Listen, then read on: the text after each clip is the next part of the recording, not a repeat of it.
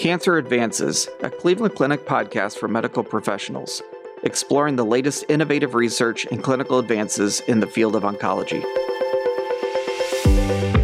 Thank you for joining us for another episode of Cancer Advances. I'm your host, Dr. Dale Shepard, a medical oncologist here at Cleveland Clinic, overseeing our Taussig Phase 1 and sarcoma programs. Today I'm happy to be joined by Dr. Eren Berber, Director of Cleveland Clinic's Surgical Liver Tumor Ablation Program. He is here today to talk to us about ablation of liver tumors. So, welcome, Eren. Uh, thank you, Dale. Thanks for having me. Absolutely. So, maybe to start, uh, just give an overview of uh, your role here at Cleveland Clinic. So I'm a, a general surgeon and I serve my uh, clinical duties at the Department of Endocrinology and Department of General Surgery, where I have a really special interest in neuroendocrine tumors and uh, also specifically on uh, liver cancer.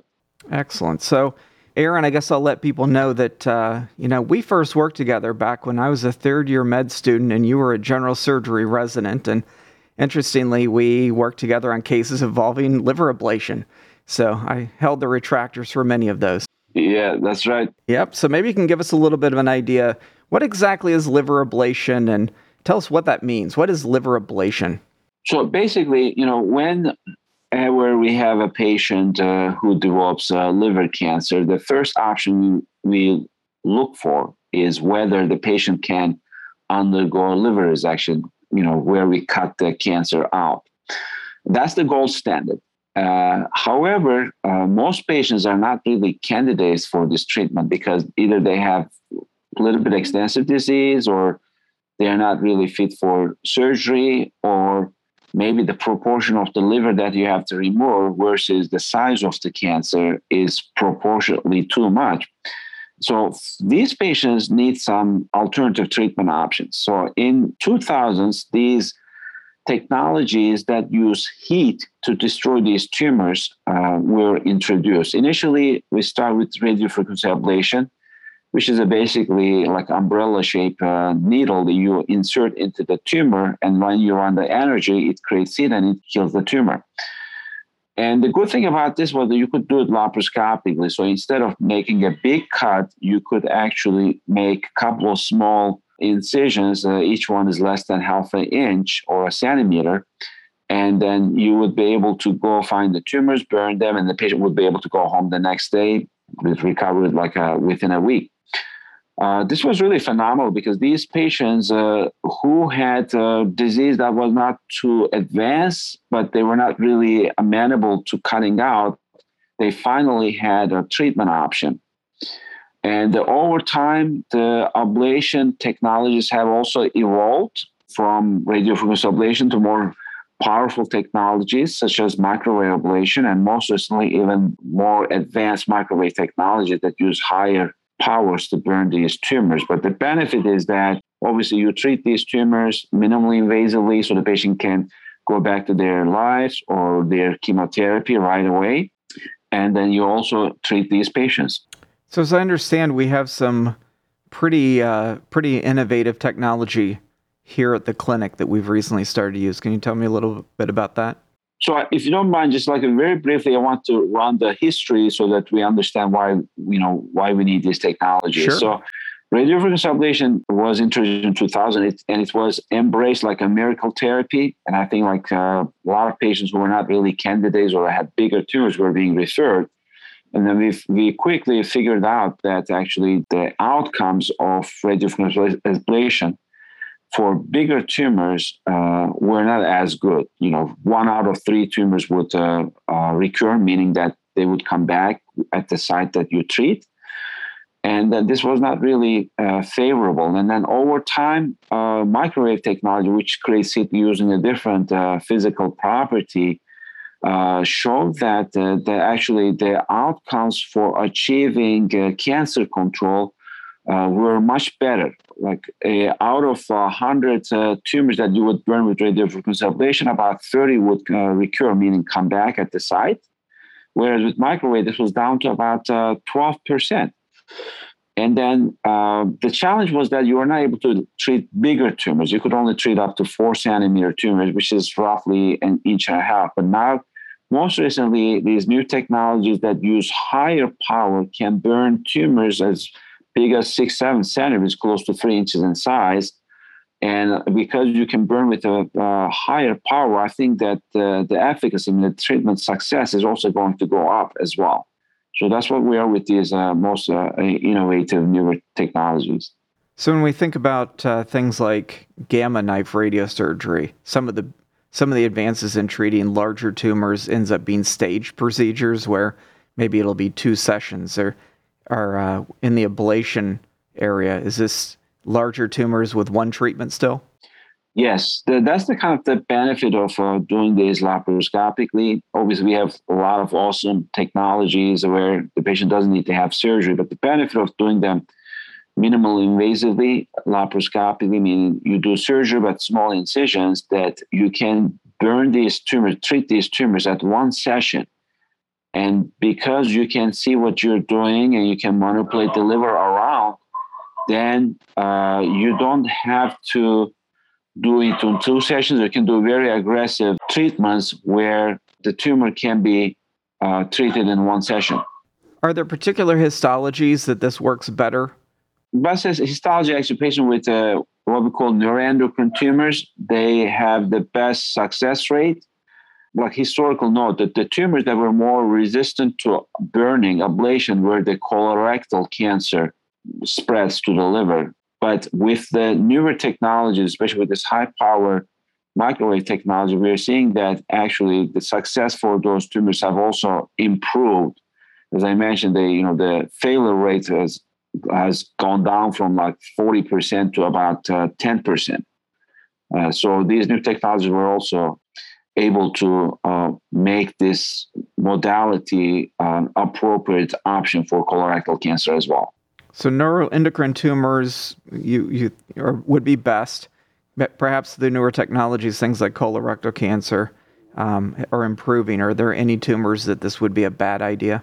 The tumors that, that this is a bad idea. Actually, they're the tumors uh, not by their nature or histology, but their location in the liver.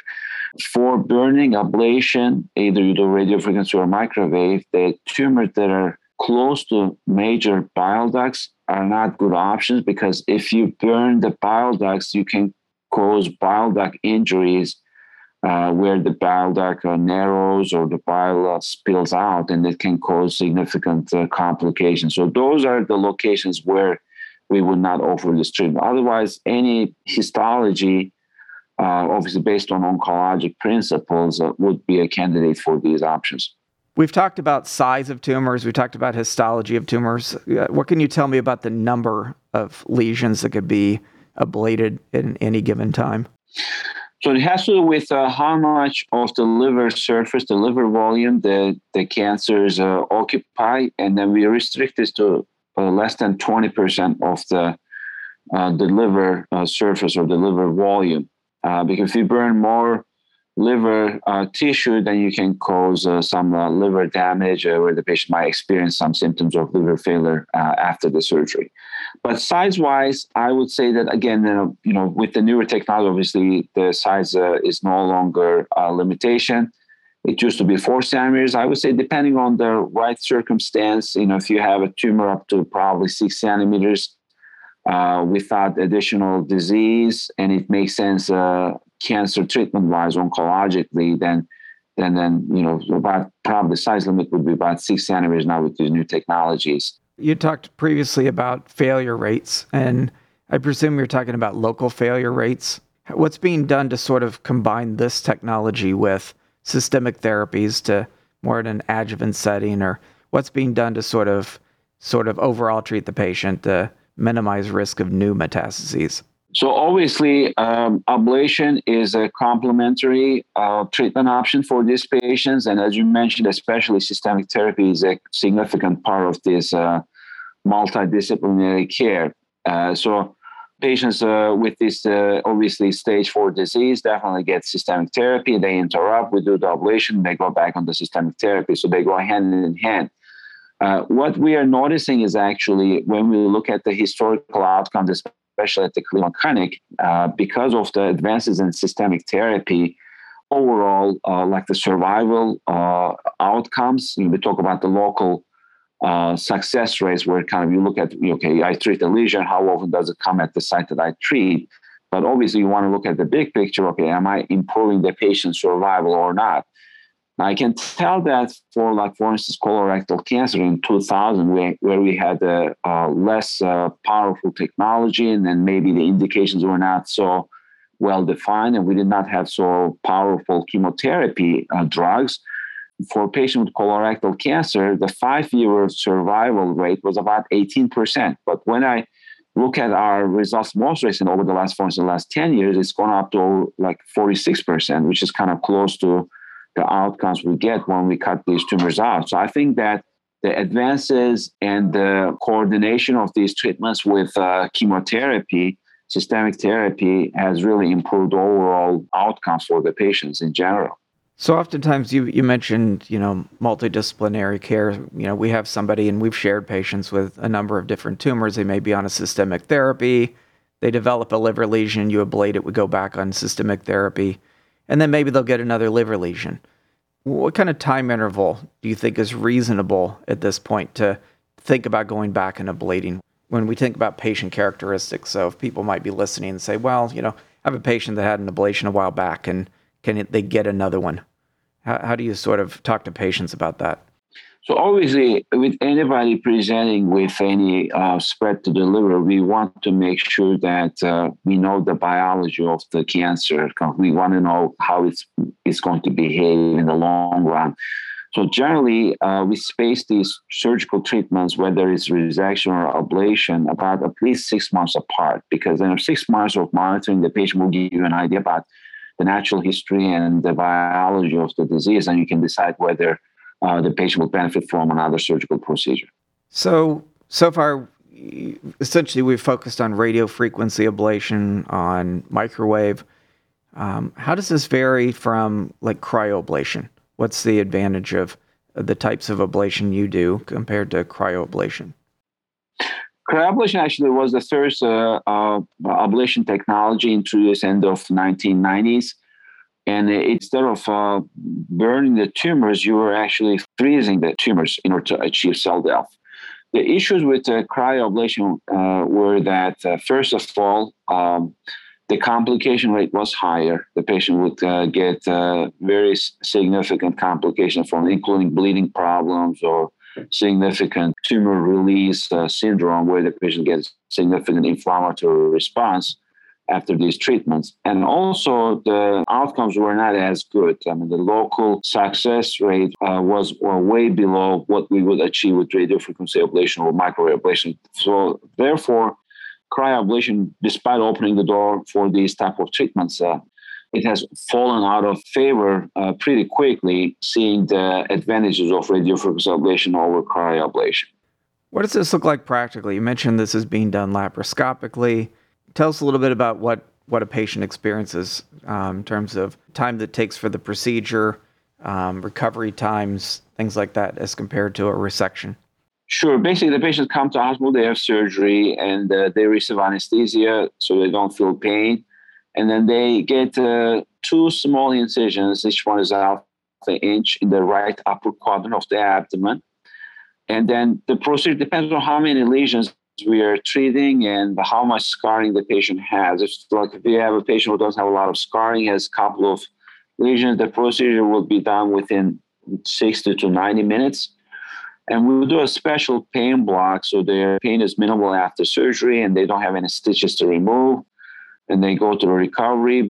They start on their diet right away. And most of them do not require narcotics. And next day they go home. Whereas if the patients undergo an open liver resection, uh, the patients then would require a bigger incision that spans uh, along the right upper corner of the abdomen, and then they would stay about four to six days in the hospital. And the procedure will also take longer, about you know, depending on what you're doing, it could be anywhere from uh, you know three to four hours. We are able to do a lot of the resections laparoscopically now even with that operation, the procedure takes a couple of hours and the hospital stays about two to three days, which uh, is longer compared to an ablation. So if the patient is a candidate for an ablation, both the surgical procedure and uh, the recovery would be much simpler than a liver resection. So you described how we've recently developed some newer technologies, higher power, uh, microwave, and uh, advances from that. But what are the gaps? What uh, what needs to to happen for that next step? What what are we looking for in terms of improvements from here? I think at this point, uh, uh, always as you get more options to treat uh, one disease, the question becomes: Okay, in a given patient, which treatment do we do? Now we're getting more overlaps. Okay, the ablation technologies are, are more powerful. The results are better. So uh, the indications are going to overlap with those patients who would uh, who you would take to uh, surgery, and then you know you would do an open or laparoscopic liver resection. So which which option is better? I think that's question now. How do these treatment modalities compare with liver resection if there's a the patient's candidate for both options? I think that that's the biggest question now. I know there are some uh, randomized studies that are being done, especially in Europe, looking at patients with, for instance, a small colorectal cancer metastasis and comparing the outcomes of ablation versus uh, resection, cutting them out. I think that uh, that's the gap. That we have to figure out uh, which patients are uh, really better for an ablation versus a resection. I think the decision for a patient who's not fit to undergo a big liver resection, or those patients have smaller tumors and you would really need to uh, remove half of the liver with a resection, I think the decision is clear that those patients are better served with an ablation. But what about a patient who has a smaller tumor that's amenable to resection without removal of so uh, much liver tissue? I mean, shall we do a liver resection or an ablation? Currently, based on our historical data, and uh, training, we are offering resection to those patients. I think which is the right thing to do. But are these uh, new technologies so good that those patients could actually be a candidate for ablation rather than uh, resection? We don't know the answer yet, and I think we need uh, some good uh, data from well done studies to answer this question. Well, Eren, you've provided some great insight today. Any additional comments?